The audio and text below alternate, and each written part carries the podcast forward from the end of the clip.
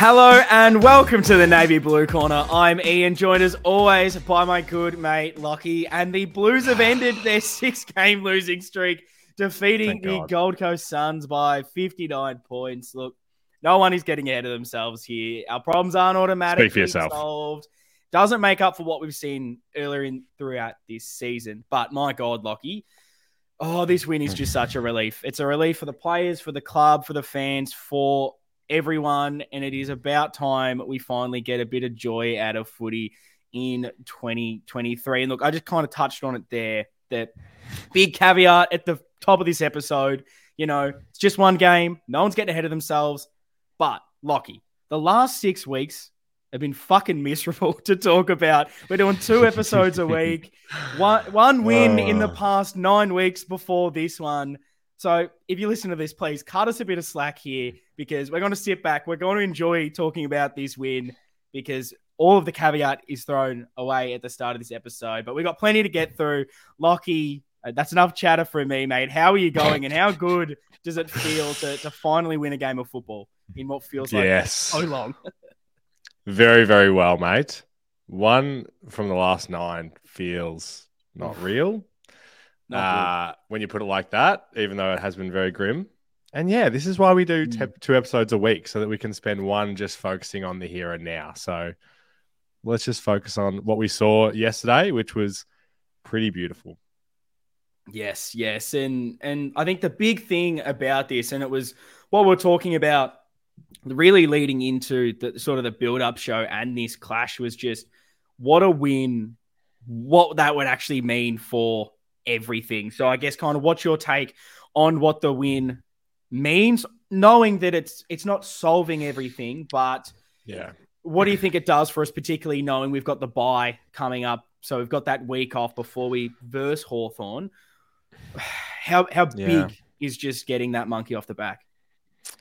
It's a difficult question to answer. I know everyone probably has different views mm. on this.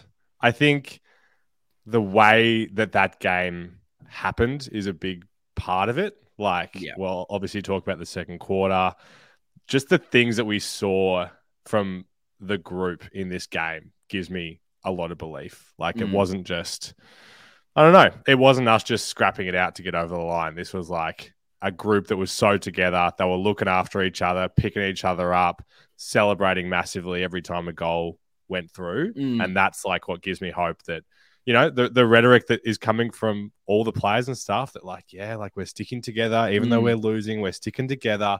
Like I, I believe that they really are. So hopefully it can just yeah. be up from here.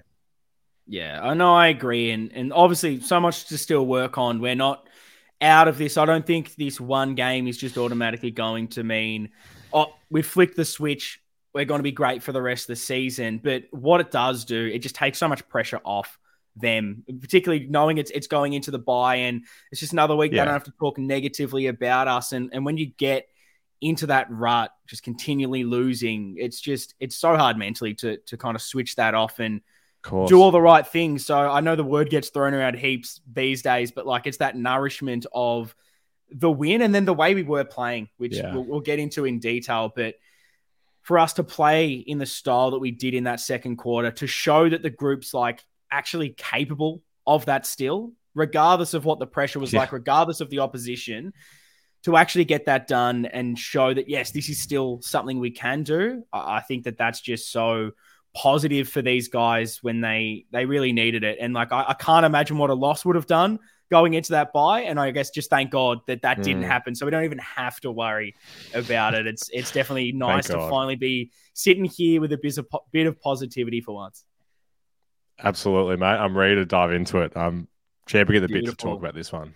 Beautiful. Let's go. And we'll start off where we like to always do it, which is reflecting on the what did we want to see segment from our build-up show.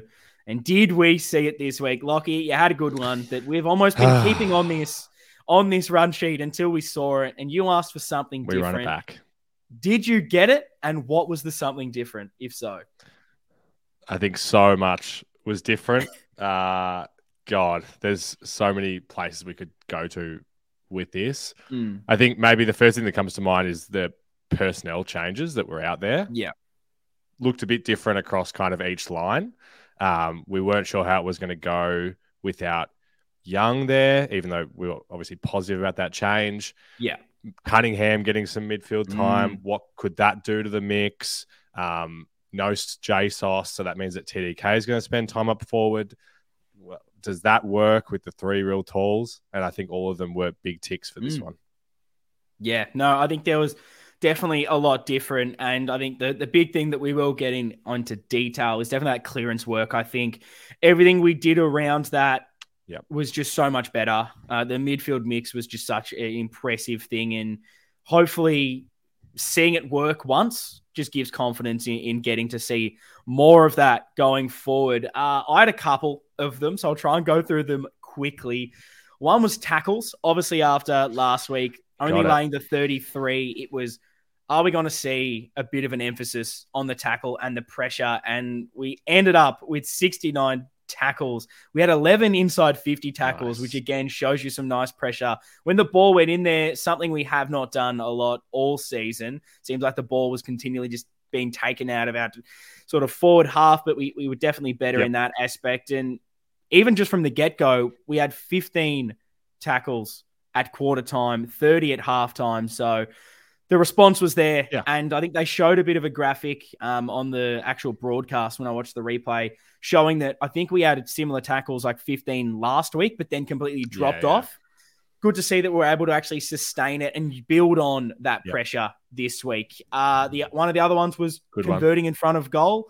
Um, and obviously that was definitely there. We went at sixty-four percent efficiency inside fifty, and at halftime we were going oh. at seventy-one percent. I wish I had the stat for just the second quarter. If anyone has that, let me know. Um, and then I guess, yeah, the thirteen marks inside fifty from fifty-five inside fifties kind of shows you everything you need to know about it. What were you kind of impressed yep. with both of those two oh. aspects? I mean, in the in the second quarter, we basically, it felt like we didn't go inside fifty without scoring. Yeah. And like just the difference that it makes, the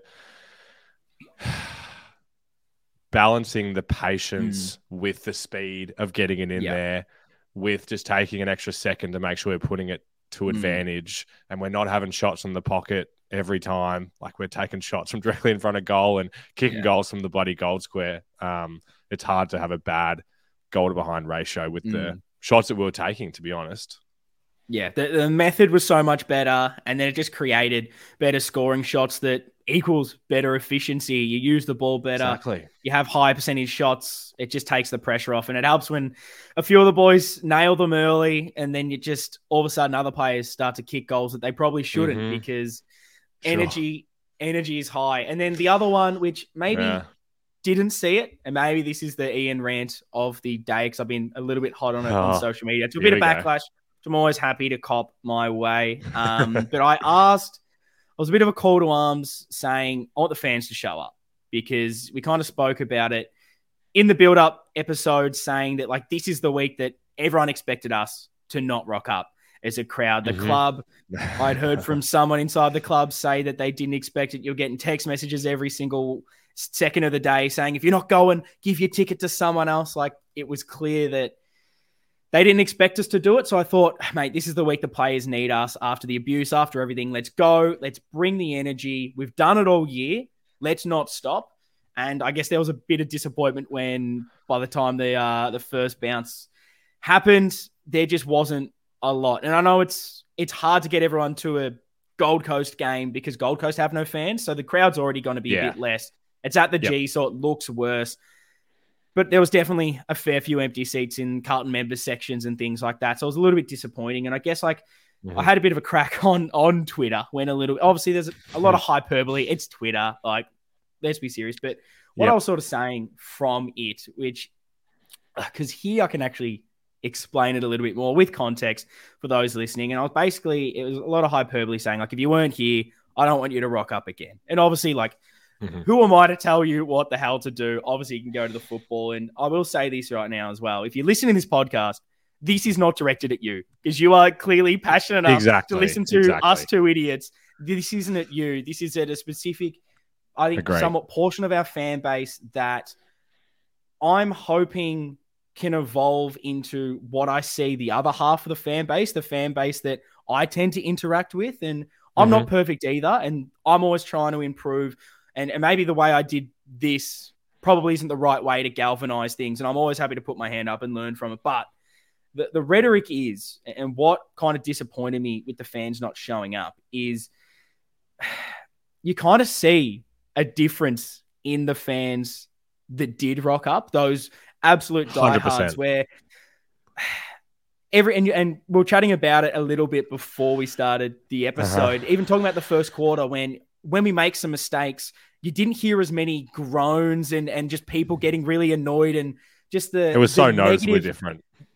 The negative energy that happens with Carlton, I didn't feel was there because I didn't think that those fans tended to rock up. It, it's the ones that weren't there in twenty eighteen. It's the ones that aren't there every single week. They kind of jump, they're a little bit bandwagony, jump on, but it's yep. just the negative aura around them that is the, the frustrating part. Because there's always going to be people that don't rock up every week, that only jump on at certain stages. That's fine. I just want the energy to be different because at this game, every little thing was cheered. And it was it was like yeah. we want, we were trying to will them to it. It was, you laid a terrific tackle. It was a, a big round of applause. Second, third, fourth efforts, pressure, Shepherds, everything was getting cheered. And it was just such a contrast in the energy. And I know a bit of that was probably trying to make up for last week, knowing that players get abused in the tunnel. They come out in that second quarter and have that just incredible, incredible performance. And the yep. standing ovation, while a lot of fans will see that as cringe, opposition supporters will be oh. like, what are you doing? Like, it's one quarter. You've done nothing. No, get fucked. You don't get it. You don't get it. That is us being Not like, we appreciate what you just showed us because we've been crying out for this and we believe you can do it. It's why we rock yeah. up every single week. We believe they're capable of that and we want to show that we support you. We cheer you. We're not the ones that yell abuse at you at the tunnel. We want everything from you boys. We want to see you smiling. We want to see you play good footy. And so I guess me saying like, don't come was also a bit of me being like, well, I enjoyed the atmosphere around the football and the fans around me so much better because it felt like the people that don't rock up when it's tough bring the negative energy. So I guess it's just a bit of a, and again, it's, it's stupid for me to say this maybe on the pod because everyone listening's not like that, but like, thinking back to last week as well against Essendon, you know, Essendon kicked four goals in a minute. I want there to be this thing that Carlton haven't, and maybe we need to create it, but it's yeah. when everything goes bad, every single Carlton supporter stands up, bloody stands on the chair, and we do some chant, we do something. to Because the boys start would start to drop their heads and start to question it, be like, oh, fuck, maybe we're out of this game. Mm. If the fans start cheering out of our heads, opposition supporters be like, what the fuck? You've just conceded five in a row. You're about to lose this game of footy. What are you doing? And you never know what that will do to galvanize. So bit of a, a random yep. rant there. Um, always no, open no. to feedback as well, because who am I to tell you what to do as a supporter or who can come to a football game? And there was a lot of tongue in cheek in it, a lot of somewhat joking in it. But the rhetoric around it was just that I was, I was loving the fans and what they were doing and the support they were giving the players out there. And everything from this podcast, every all the people we interact with seem to be the same and want the same things. And I just want that to be built from a wider audience. And it feels like those that didn't rock up, that's kind of them. They're the negative aspect of this crowd. Yeah. No, I think that's a, a spot on view. Like I didn't, that didn't really occur to me at the game. Like I was feeling it, but until you kind of articulated it to me earlier, I'm like, oh yeah, that, That probably is the difference that we're feeling here. And another example, I know, I know this is also like you make a good point. This is so easy to do when we're winning. And now I want to be oh, able to see us course. do this of when we're course. losing. But like where, where I was sitting, like near the, like the interchange benches, bloody every second player that runs to the bench, like Cripper runs off, everyone's cheering. Yes, Cripper. Yes, Cripper. Good from you. Whatever. Brodie Kemp comes off, like showing the appreciation. And you just know that the players are hearing that. Mm. So yeah, you know that's the role we can move that, towards that we can play. I think so. Yeah. I think so. I like it. So now we'll get into talking about the footy. Let's go to the hot topics. Oh. I think we have to start at the at the best part of this game, that second quarter. We've alluded to it, but we haven't deep dived into it. Lockie, take me through it. What happened for you, and uh, why? why this week? How come, where has he been huh. the whole season, and, and what were we able to do that we maybe weren't able to do in previous weeks? Now that's going to be maybe the tougher part of analysing this. So I'm interested to hear your take. But I mean, obviously, I mean, I watched the replay today like you, and the commentators were just going overboard about the centre dominance and that this is like yes. unprecedented scoring out of the middle. Mm. I think like the, the first part for me that I just kept commenting over and over was just the mix just felt so good. Yes. I loved having Doherty on the wing streaming mm. in. I loved having Cunningham starting at the high half forward and sprinting into the stoppage each time. So it's like Walsh, Cripps and Chera are in there. We we back them in to win that contest. And then you got Doherty and Cunningham ready. And the halfbacks are ready to launch and launch an inside fifty. Like, oh, it's just a masterpiece. And it's everything that I think you and I have, like, give ourselves a little pat on the back. Like, that is just exactly what we've been asking for or hoping to see every week. Yeah. And it just happened, and then we converted, and bang, that's how you have mm. one of the most dominant quarters of any game this year, not just Carlton, any team. Yeah, it was it. This game, and particularly that quarter, like that was something that we've seen last year, but we haven't seen it in yeah, it felt like months. last year. It felt like a last year performance, and even to a, to a degree where, you know, first quarter wasn't great, second quarter is we've won it in a quarter. And then we sort of hold on for the other two. We never really fully went on with it. So it did feel, yeah. I guess, like last year in that aspect. But, uh, I mean, yeah, it was building on some of the good from last week, but to a whole nother level. Like the, it's the most I have seen us play on, most I've seen us look oh, for no. the handball. We had players streaming everywhere. The handball. They looked so more, so much more connected than previously, because even yes. last week, it felt like we were looking to do the give and goes, to play on, but there was still an element of almost indecision, as if, okay, well, I've played on, but I actually don't know what to do past that. It was almost yep. like they were told, okay, we want you to play on. And then they go, yeah, but what now? Whereas this week, everything felt so much more fluid. It was, there was a guy running to where they expected it. Everything felt more mm-hmm. instinctive. And yep. timing going back well. to the top of the show, obviously, it is Gold Coast, but they they have been in really good form. I think if they won this game, they would have been in the eight. They're coming off a couple of really good wins. I know they're not a superstar team, so it's hard to really know where this is and where this ranks with somewhat pressure off in a way. Yeah. It's hard to know. Their pressure wasn't great on the day either, but you can only play with what's in front of you. And so I think that was the impressive That's thing. What they and, say. Yeah, like that midfield. I'll just throw a couple of stats out there for you. We had forty-five clearances, nineteen centre clearances out of twenty-six we won.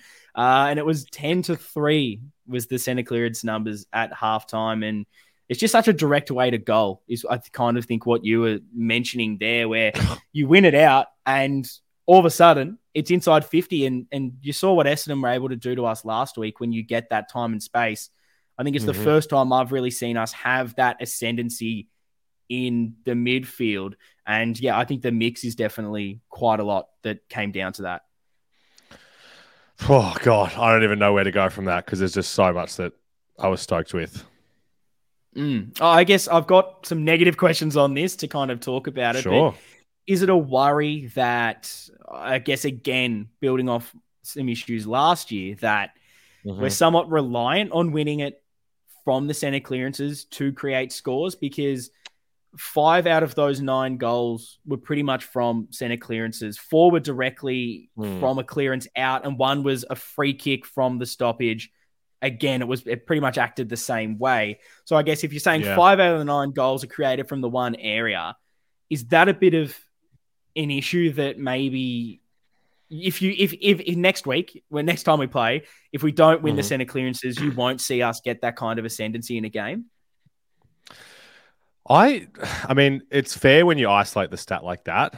I truly felt like we met, we got these goals in in a lot of different ways, and mm. we were so far from perfect anyway. Like, yeah, an, an outside observer might look at this and be like, "Wow, that was," and and the commentators were saying that too. They're like, "This is perfect Carlton football," Mm. I mean, like that first quarter, I, it felt like what you were describing, where we were thinking about doing the risky thing, but it just like it just wasn't happening. And we were still had some crazy weird turnovers, and we still left some some like easy opportunities on the board. Mm. So not really for me. Like I think I, I thought we played to our mm. strengths there. Like yeah. that's that's who we are.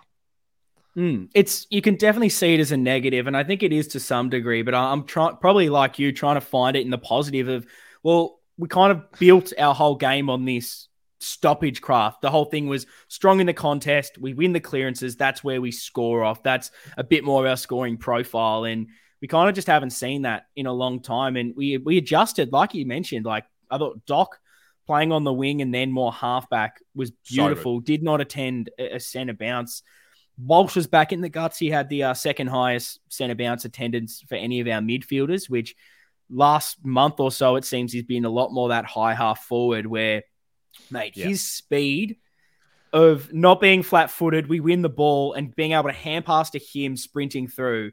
Like Where's it was just a massive son? factor for us. And having someone being able to do that was incredible. It felt like it was the first time we kind of got that midfield mix right. We changed it up a bit, and yeah, being able to have uh, Doherty coming off the square, Cunningham moving up through there, even though I didn't think he was amazing by any stretch, it just, you yeah. could see different elements that we'd clearly been missing in this team that the midfield can definitely build on. And I guess if you're going to take the positive glass half full, then I mean, it's, it's really exciting to hopefully try and build on this in the second half of the season. And again, it goes yeah. back to that nourishment factor of, okay, they've shown they can do it again.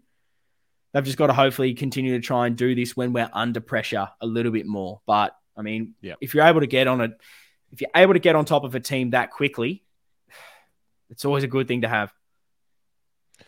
Yeah. And I think uh, I, I agree on the Cunningham comment. Like he did a few things that looked very, maybe rusty, if you want to call it that, but like, I don't know, when I just think about this team performance, like what did we, we had about three hundred eighty disposals. Like we're not going to mm.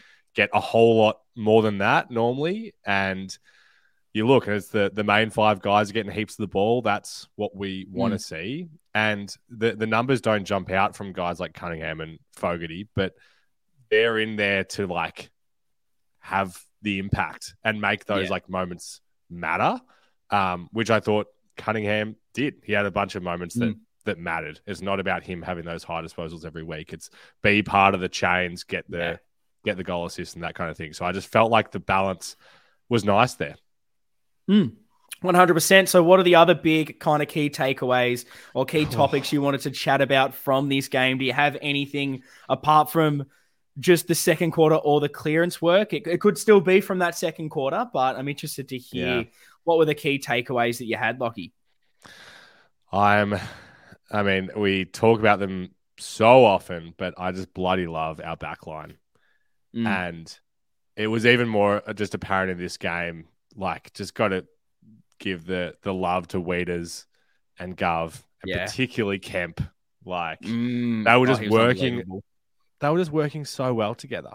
working so well. Mm. Um, it would it would have been demoralizing watching that as a Suns fan. It's like, how do you like it's how it's how we've felt in, in weeks gone by. Like how do you just keep picking these guys out every time we go in? And then you you put that with the halfback. So you've been calling for like, can we get the run? Like can we take a mark and handball it to Boyd and handball it to Chincotta? Mm. And they did it. And what happens? Goals. Yeah. Mm. No, uh, spot on. I mean the backline definitely did well. There's always area, areas for improvement, but on the whole, like you, you pinpoint the individuals and Boyd being able to offer that incredible kick of his, like he's the best kick in our team totally. And what he's able to bite off and create for us for these seventy meter bombs. Sometimes it didn't work out, but it was like, that was yeah. the right kick. Like that was, that was it. And that, there was one that I think we might have got a goal from it where he kicked to the right spot, but I think Harry ended up fumbling it. And it's like, that that was the right spot. And it got us in a decent position where Gold Coast yep. won the ball. We put the pressure on, turnover. We get the ball moving. Believe we got a goal from it. And it's just those little things. Like I think Chincotta's growing a bit more confidence. Last oh, week yeah. seemed like the first time he was able to get a bit more of that run and carry through the midfield. And then he sort of took that to another level this weekend. I'm not getting carried away with him, but it's just impressive to see, I guess, some incremental confidence in building in his game, knowing he hasn't played a lot of A F L football. It's his first season, um, even mm. though he is at like a twenty-six-year-old. So it's good to see that he's getting a bit more confidence to take the game on, because like him, Cottrell and Doherty, their run through the midfield, this direct, just taking that corridor on, it's a yeah. game-breaking pace that we've missed and lacked all season.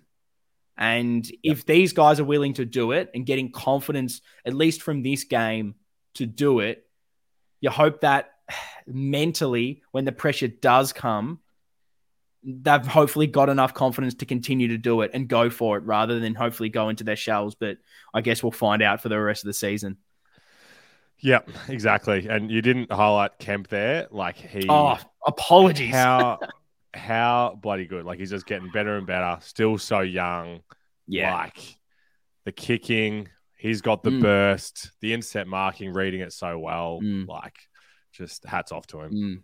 Oh, I'm so happy for Kempy, because he's someone that I think I've said on pod, maybe at the start of this season, where I was very worried about him. Me too. Because, and I get it, he, he had injuries and he's still young and inexperienced, but my concern was more when I'd seen him at V F L level, I just wasn't sure what his strengths were, because you say it's meant to be his kicking and his interceptability, but there were times in the twos where he didn't look like he was going to mark anything and he was turning the ball over quite a lot. And I was going, oh no, is, is it just a confidence thing? Is he just not developing? And uh, this season has mm. been unbelievable. In this game, twenty disposals, nine marks, two tackles, went at eighty percent disposal so efficiency, eleven intercept possessions, which is a game high, four score involvements, three rebound fifties. He kind of did everything. And it's definitely an exciting one. Someone I, I can't wait to see play pretty much every single game for the rest of the season, because you just don't yeah, know one hundred percent what he can grow to. And it's an element in our back line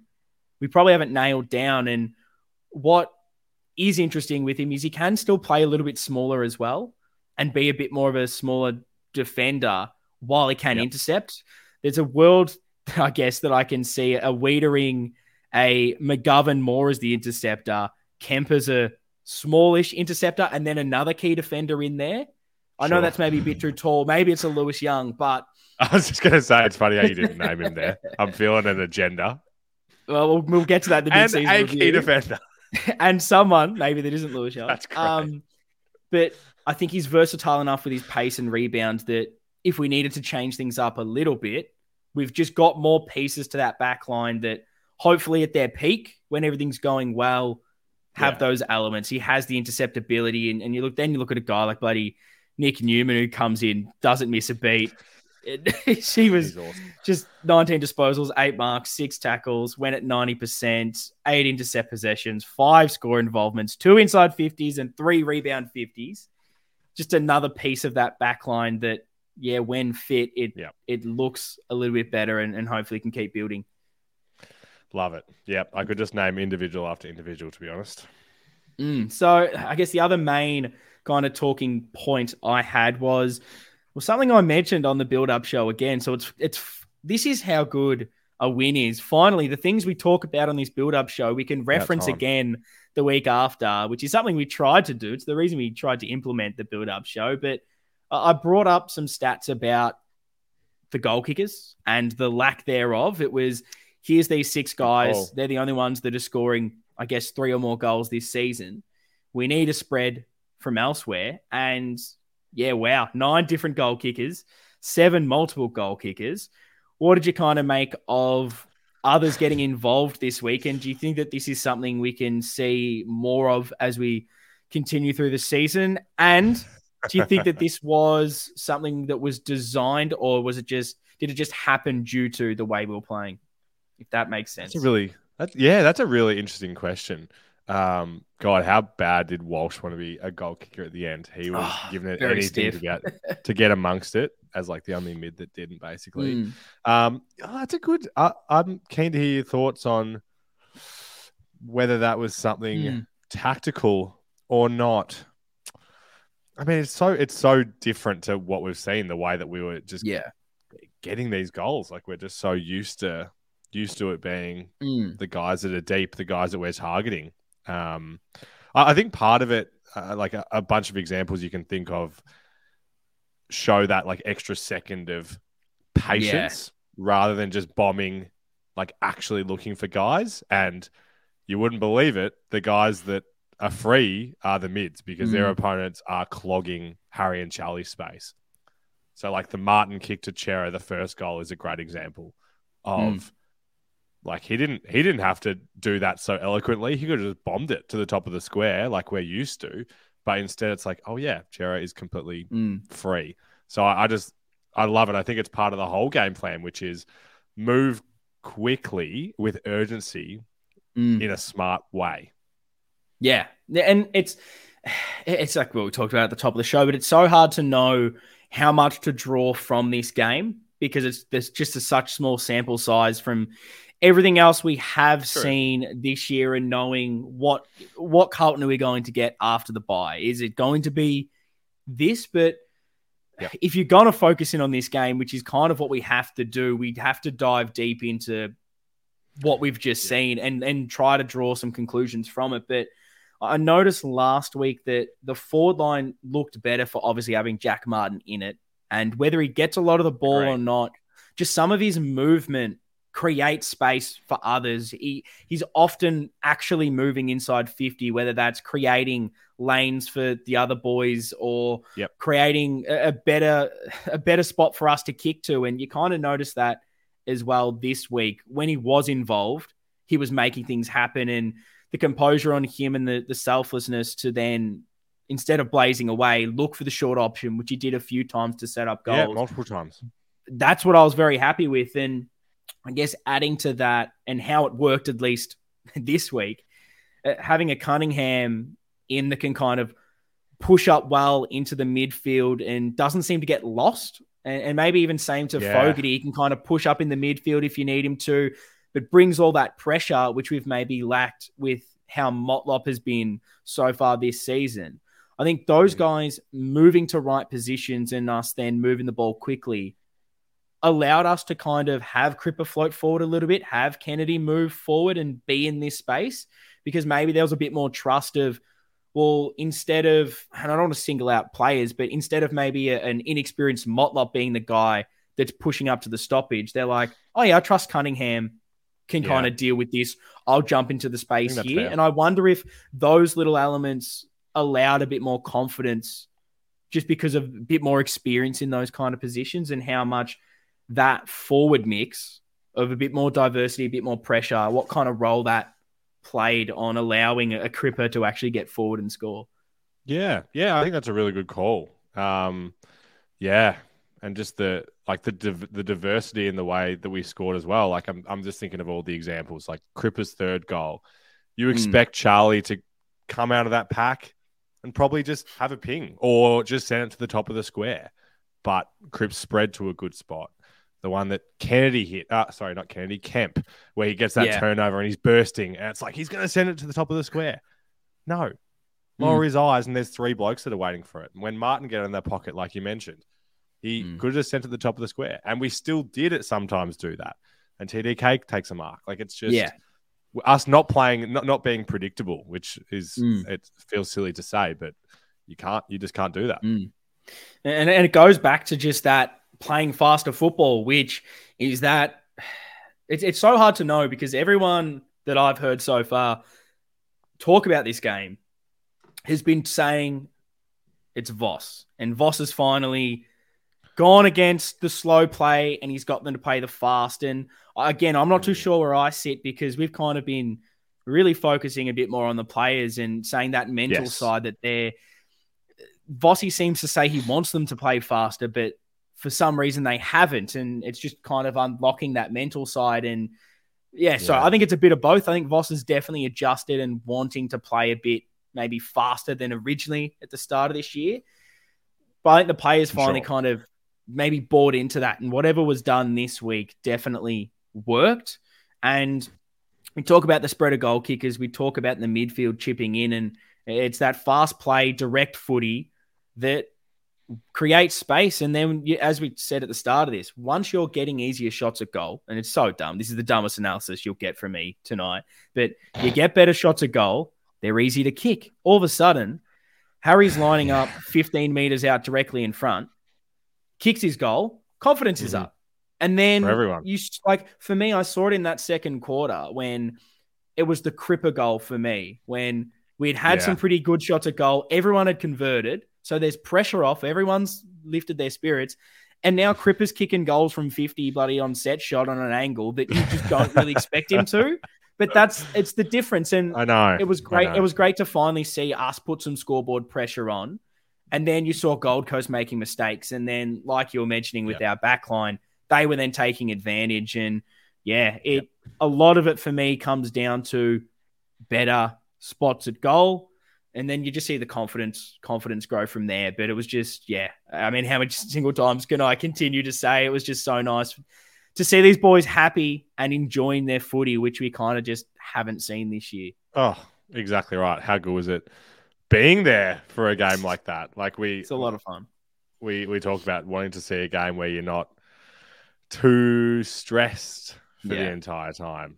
And it was a pretty relaxing second half, which was nice.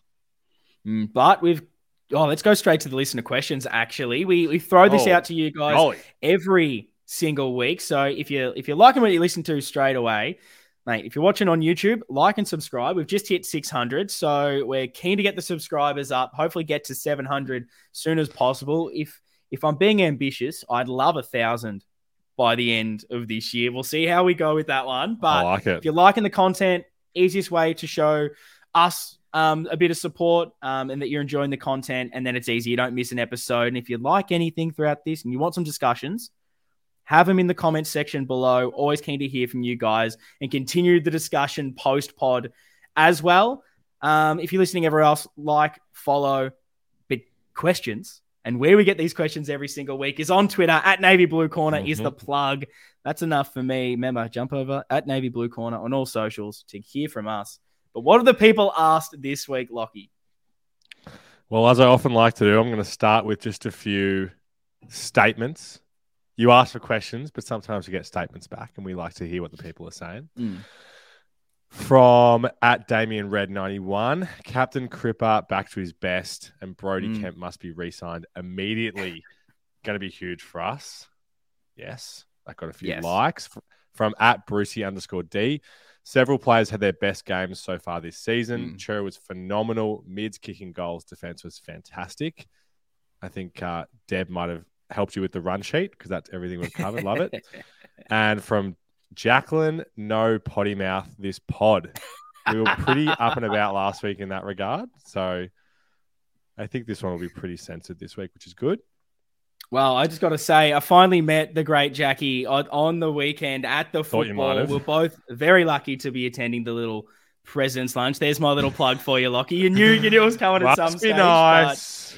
But, but no, lovely to meet her finally. Um, long time listener of the pod, so it was good to finally properly put a face to the name. Um, but I mean, she said she enjoyed the potty mouth, so maybe we need to have more of the expletives. It kind of feels um, nice every now and then, doesn't it? Yeah, it, it's definitely a nice bit of punctuation, and hopefully when you win, the swearing's better, if that makes sense. Uh-huh. Yeah, exactly right. Lock, lock right, let's get let's get into some hard hitters now, because there's a few good ones. I'm interested to hear your take on this. From Caleb Blessing. After T D K's best game, in their opinion, mm. ever as a bagger, is his signature a significant priority? And if so, did the club make an error signing Pito for four years? Bang! Caleb is thinking long term. Big questions. Love it. Um, it is interesting. It's interesting to contrast, I think, Pitt and T D K's games in this small sample size, mm. albeit we got to always keep that in mind. Yeah. Oh, it's, I thought it's an interesting question. I thought De Koning was incredibly impressive. Definitely thought it was the best game I've seen him play. His work around the ground was a lot better. He was taking the yep. marks. His kicking was good.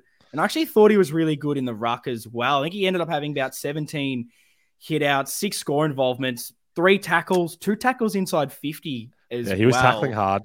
He was. It was he just seemed to, not that he hasn't put in the effort, but it just, he went up another level with intensity around everything this week. And I did enjoy his ruck craft. He surprisingly wasn't in there a lot in the C B As compared to Pitt, but I thought he was at times doing a lot better when he was in there over a Pitt, um, which has maybe always been the opposite from how we've kind of seen things. And I mean, look, when he kicked the first goal, I think I yelled out, someone run the contract out to him. Um, but, I mean... Shocker. I mean, it's a good one. It's a good one. A couple of fails in front of me liked it, so... You must have been I was, popular I was happy in with the, of, uh, the President's Club, I'm sure. Happy with a bit of feedback. But, yeah, it's interesting. We know that there's potential with him. We haven't seen a lot so far in the fifty mm. games, and we know... These tall players do take a bit more to develop. The hard thing is just what's the blend like and what works yeah. best. Um, obviously, I'm happy to re-sign him. Depends on what value. I, yes, we're definitely exactly. not going to be able to match, and I don't think we should be matching the pay-on potential for a De Koning. And we'll see, I guess, how much a priority mm. that is. But I don't think, and we've spoken on this a little bit, I don't believe that the Pitt contract truly... has much of a bearing on this because it seems like he took quite a lot less money um, yes. to re-sign for a longer period of time, which means that there would be room for another one. And worst case, he's maybe just on second ruck money. He keeps playing like this. Going to be very interesting to see how much of a priority he keeps becoming. And does he mm. turn into this, okay, we definitely can't lose him. Whereas I guess, again, it's only one game, but before this, Carlton supporters were probably thinking, yeah, give me the first rounder if we can. Whereas now, yeah. you maybe start to go, okay, maybe we might keep De Koning. Yeah, yeah, I think it's a good question for us to kind of keep. I'm, I'm no doubt we're going to keep monitoring it throughout the whole season. Pitt was interesting. He was clearly, I thought, very worried by Witts, who is a really yeah. good ruckman. Like he was... you know, giving away a bunch of frees. He was getting dominated around the ground in the ruck, all of that. But I'm keen for us to keep, hopefully, persisting with this combination yeah. that means Sauce probably isn't in this team. Mm. And it means that, I don't know, we'll, we'll kind of talk about this after the game. It's, it's I don't know, I, I try and think of Sauce and Martin as similar kind of guys yeah, because they're same. Those mid-sized guys. But I don't know. Sauce flies with the talls, whereas Jack Martin isn't that guy. Mm. And I thought that was another noticeable kind of difference. He stayed down a lot. Which is kind of mm. what I feel like helped with that mix. So I, I'm keen for us to hopefully persist with Pitt and T D K sharing duties. Yes. Then with I the agree. Two bigs. And probably Sauce doesn't have a spot right now. Mm. Yeah. And we'll, I think, Sauce aside, because we'll definitely touch on that quite a lot in the mid-season review, going through the list, going through it all. But I think, yeah, yep. we haven't seen a lot of De Koning and Pitnet together. We still haven't, which is insane no, to think seriously. About. One's always not available. Yeah. But small sample size, I feel like it's been better than it's been bad. And if that's anything to go by, yeah, I'm keen to see a bit more of De Koning for sure. Breezy says, how good were the quality and quantity of tackles today? Mm. Nailed it. Love that call on the quality. Yes. I thought that was...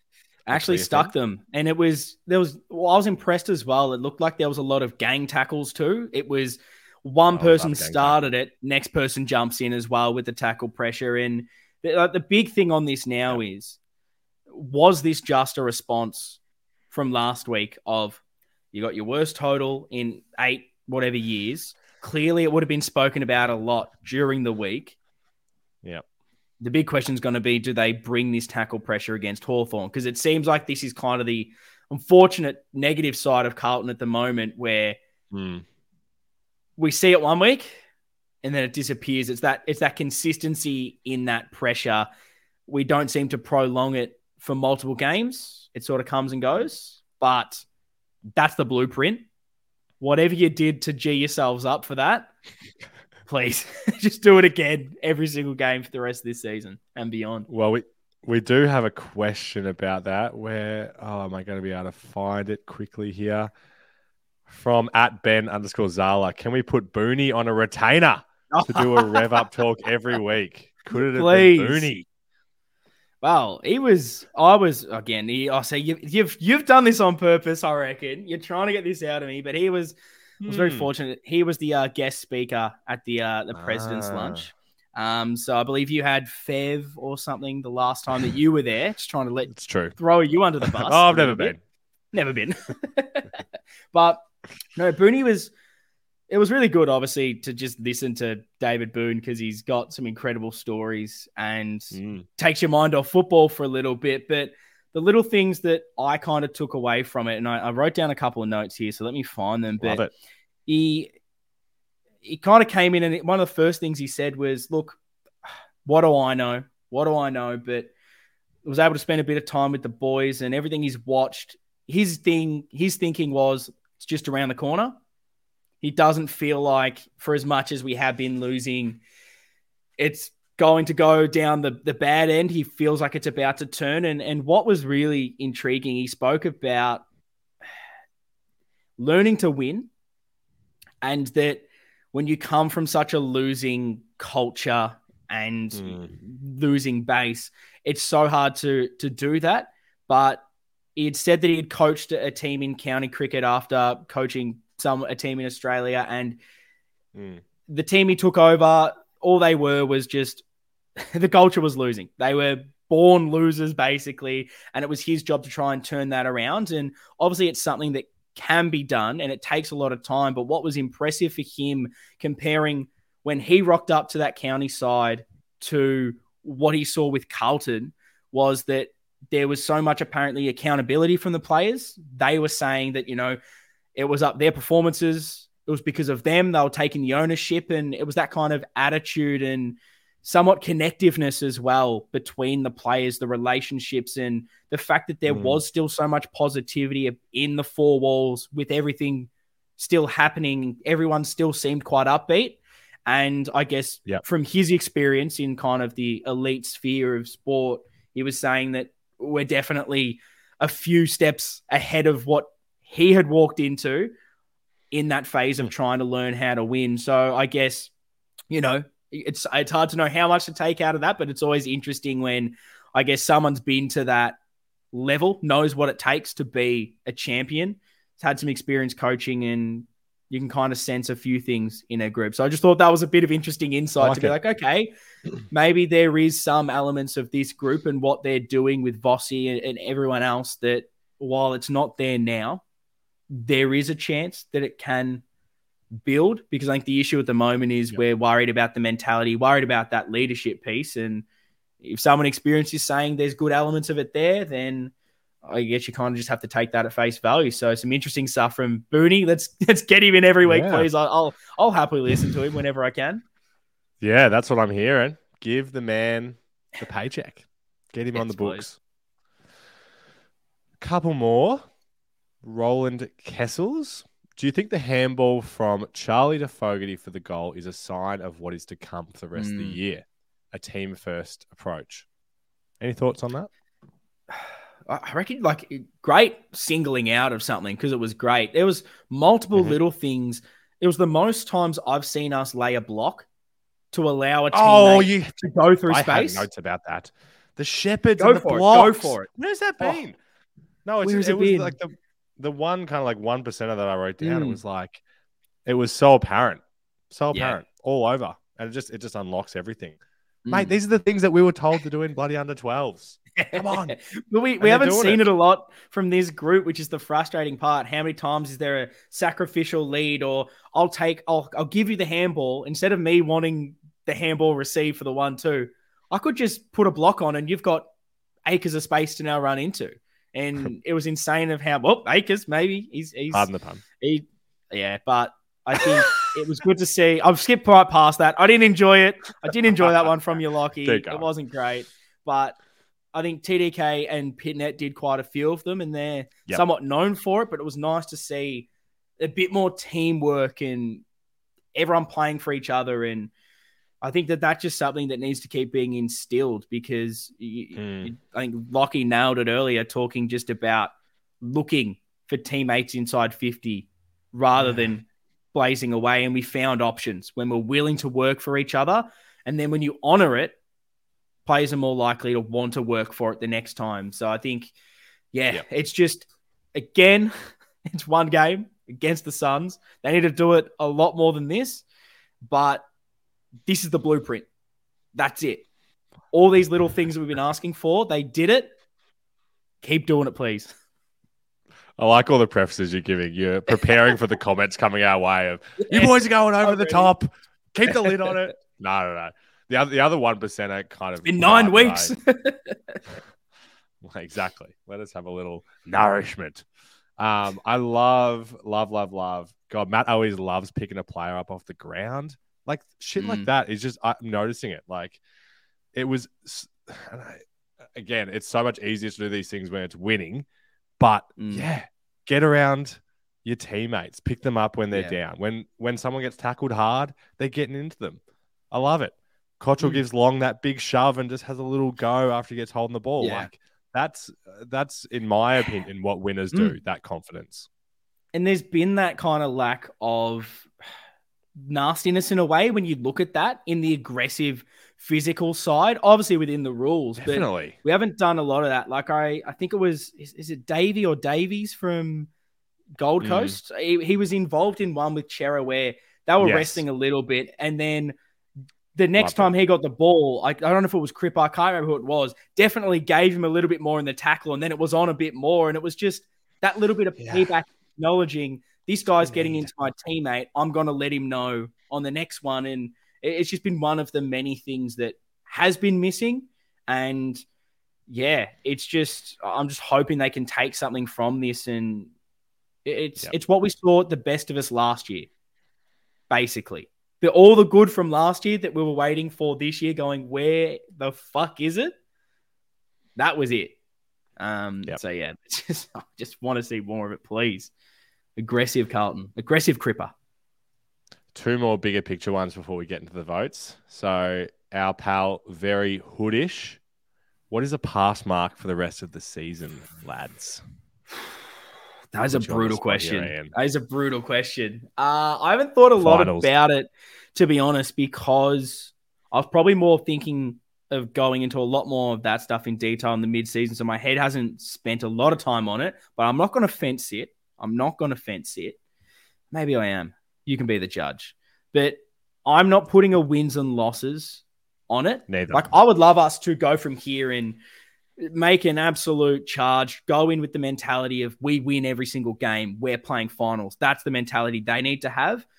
I just need to see enough like I saw in this to, I, I think Pommy said it um, after this game of like, this is almost a bit of a preseason for next year in a way. We need to build. So if it doesn't all happen at the end of this year and we don't make finals and we don't go on with it, what we've done from the platform from here to the end of the season gets us to be superstars next year. And so I think for me, I just need mm. to see enough. I think wins are a good part of that. And so maybe, yeah, we need to be beating, obviously, West Coast. I'd love to see us beat a Saint Kilda, beat Gold, beat Gold Coast, beat G W S, and, and maybe a Melbourne or a Collingwood or a Freo, like one of those. Like get a couple of those where we're probably not expected to. And just, I don't want to be seeing us go into our shell. More progression rather than us sitting back like we were last week thinking uh, we're in the mud, hand the keys in. I think that's where I'm kind of sitting. I don't know if I can put a specific no, win-loss on it, um, but yeah, we just need to be... I want to I want to get to the end of the season and go, here, there was a lot of bad, but gee, that second half, we could go places next hmm. year. What, what's kind of your vision for a pass mark at this stage? Hmm. And let us know if you listen to this on YouTube. Chuck yours in the comments. If you're listening uh, on your streaming, wherever you are, on getting your podcast, head over to the socials at Navy Blue Corner. Very keen to hear what the pass mark is from this point on, because it was finals, but is it still finals? Yeah, it's a, it's a good question. I know lots of people like thinking about situations in this way. You've given it a lot more than I will. I, I definitely would not give it wins and losses. I, I just can't look at these next few months as like as binary. because mm. yeah, there's there's so many ways. Like we there's there's ways that we could disappoint in the wins and losses from here out, and it still be that pre-season vibe that you're talking about. Um, but I still believe that we can get there, which takes us to our last question from big friend of the podcast, Big Paul Barbaza, who says, "Can we actually?" Wink face. I won't say it though. And I think well, I think we can, oh. Baz. I think we can. I'm gonna keep the faith. I know it's only one game, mm. but we've been building to this, and mm.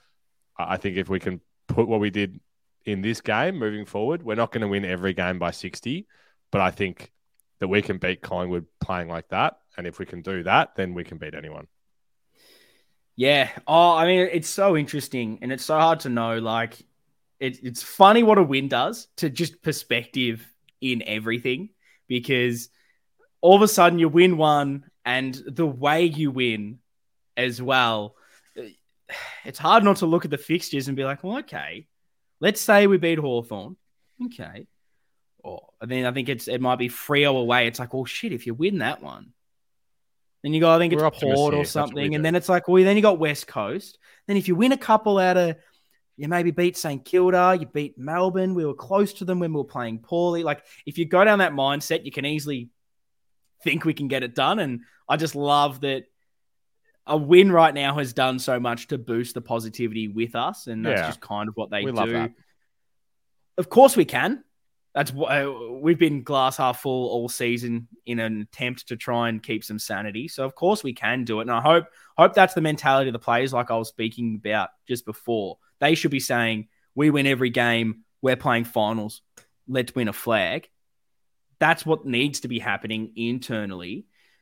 It's just, I don't know. I, I can't go too deep into it, because I don't know if this game was just the pressure release of sure. what's happened that was going to eventuate, and then it's just going to be quite rocky till the end of the year, or whether this was the flick the switch moment.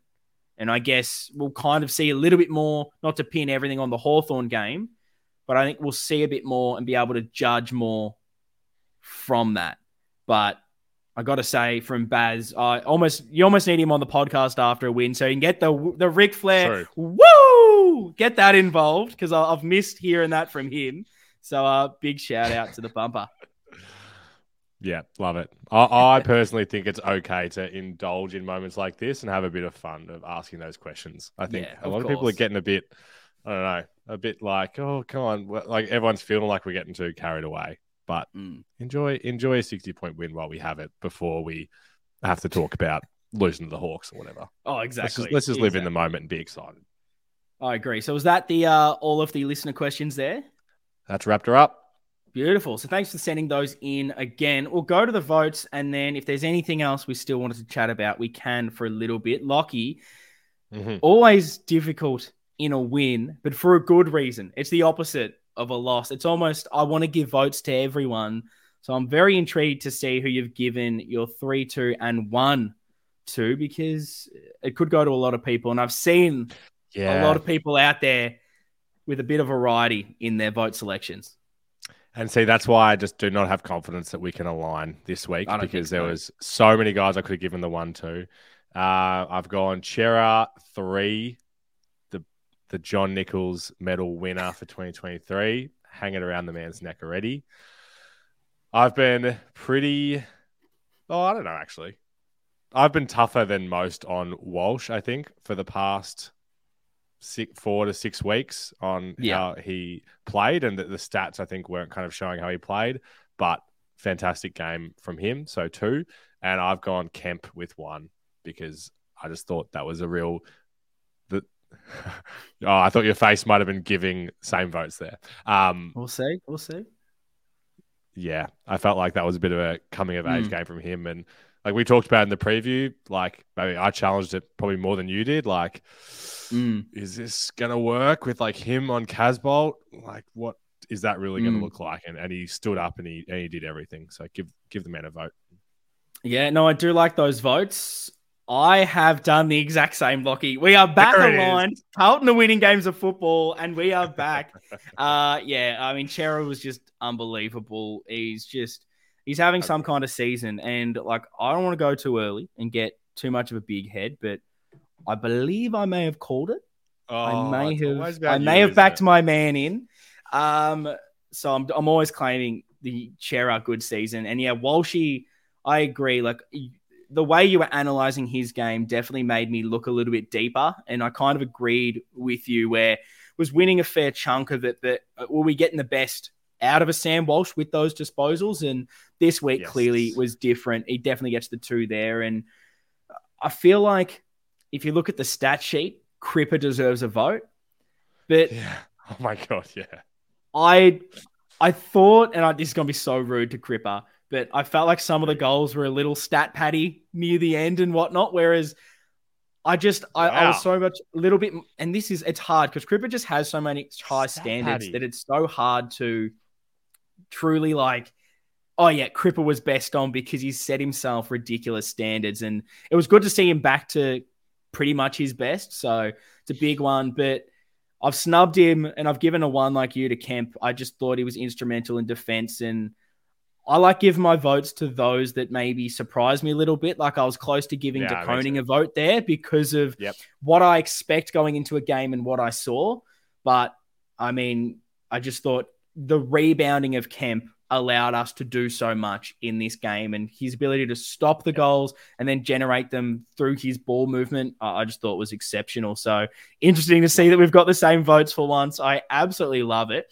Uh, were there any other key things you wanted to talk about from this game or any other players that you did want to touch on?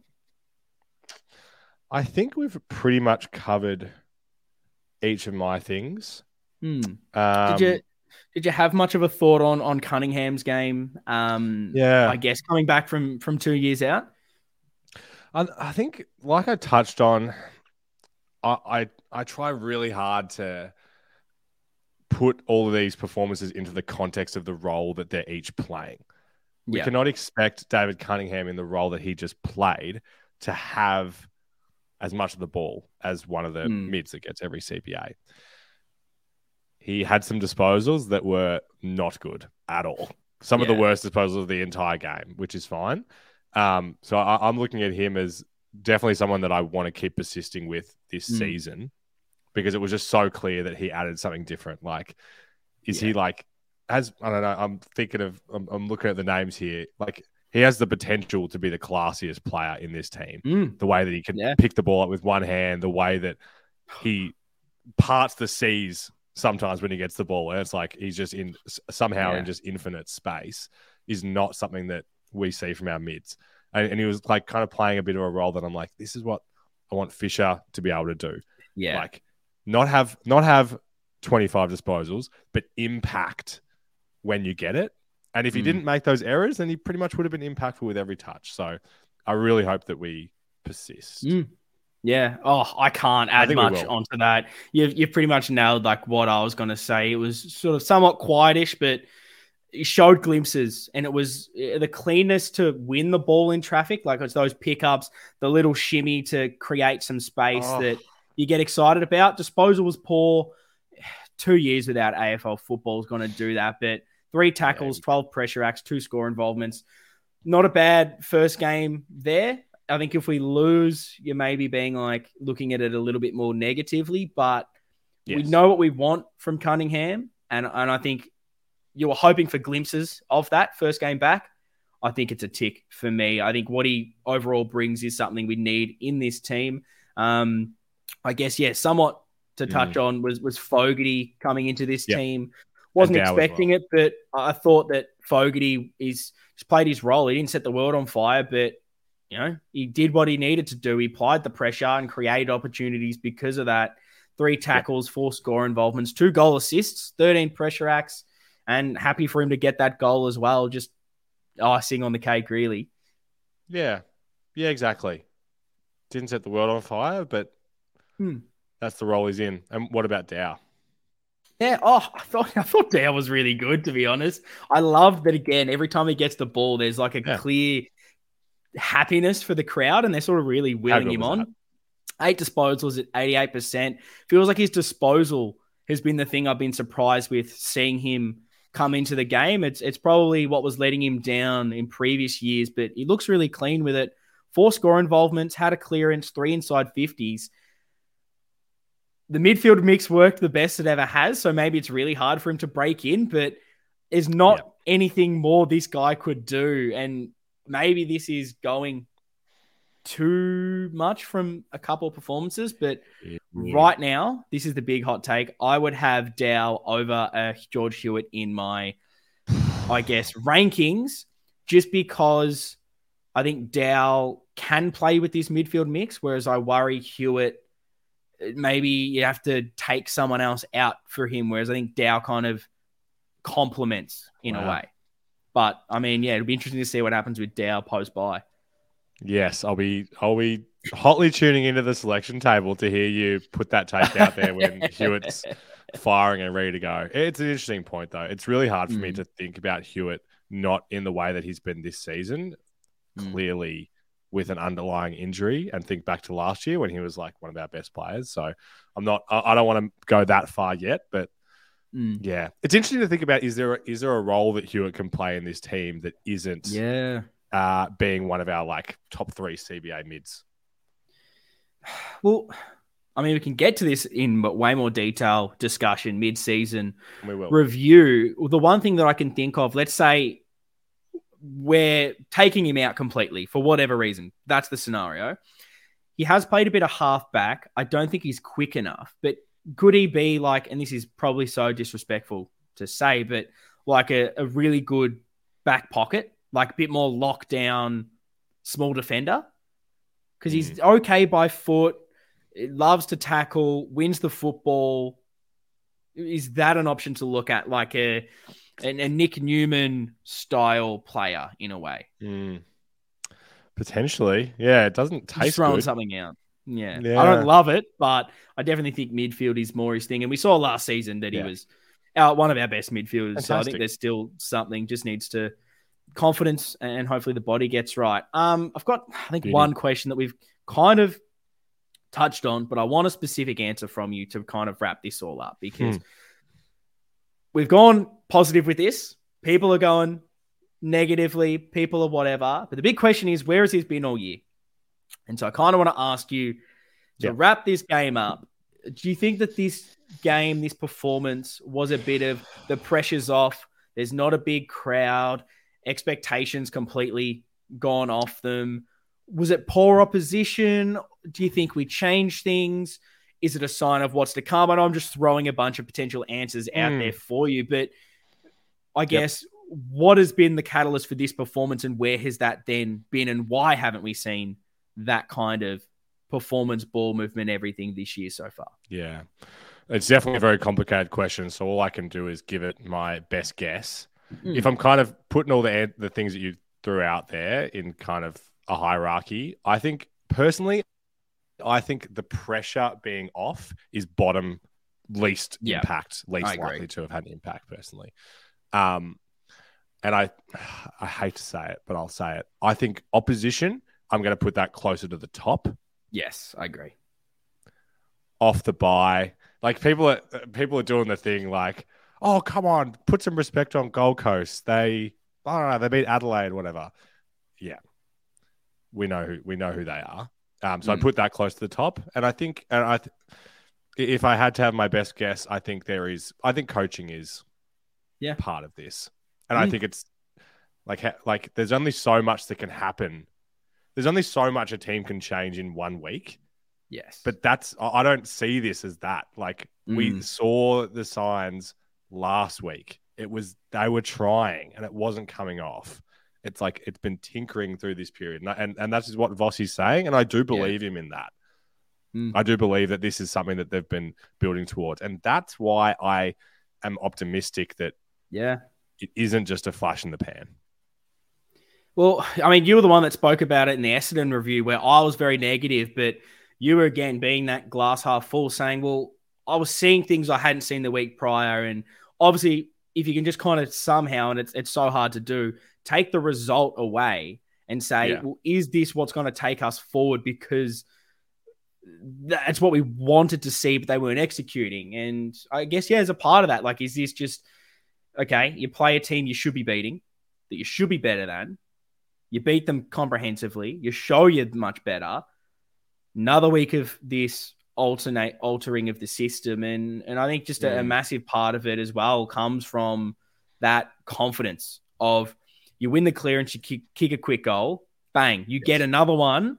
And I think that that so mental took just the pressure off the players during the game of that. We've got to win this. And the question is, is obviously going to still be there. Can we do it under pressure? Can we do it on the big stage? It's easy when you get a run on to play that carefree football. How do they find a way to do that when the going gets tough? Mm-hmm. But I mean, yeah, this, that's the closest we've seen us play to how we played last year when we thought that's the way we need to do it. They've shown this week at least yep. that they're capable of playing that again, which we weren't sure we were going to see at all this season. So it's definitely a positive. They just need to go out there and prove it now, you know, use this season to go as hard as we can and get what we can out of it. Push for finals, do everything we can yes. to be the best. And yeah, I'm just hoping it's a, it's a better second half of the season. Uh, do you have much else to say yes, before no. we wrap this one up, Lockie? I'm content, mate. I'm Beautiful. content. Beautiful. Well, that's pretty much going to wrap this episode up, but don't worry. We're definitely going to still be here during the bye week. It is our big mid-season review, and we've been doing the two episodes a week during the regular season. We've been doing the review and then the match build up. So don't worry. There's going to be two episodes. We'll be doing the match review. Uh, we'll be putting out questions as well. So we'll hear from you guys and, and answer the questions that you want. We'll be doing a bit of a list analysis, looking ahead mm-hmm. at the end of the season, maybe a little bit of a draft talk as well, reviewing the players, reviewing where we're at and trying to move towards the end of the season. And we've got a fun, very fun video that we can't wait to do. You're hyping All I can up. say is we're tier ranking something. We're making a tier list. I'm excited for you guys list. to see what the tier list is and have your say on it, because it'll be us putting it together, but then we'll be putting it out to all of you and getting your opinions on it. But I can't wait for this mid-season content. It's good to go into the bye with a win, get some confidence. Let's hope the rest of the season is as fun as that was on Sunday. But thanks for listening, baggers. Go the Blues. See you guys next time.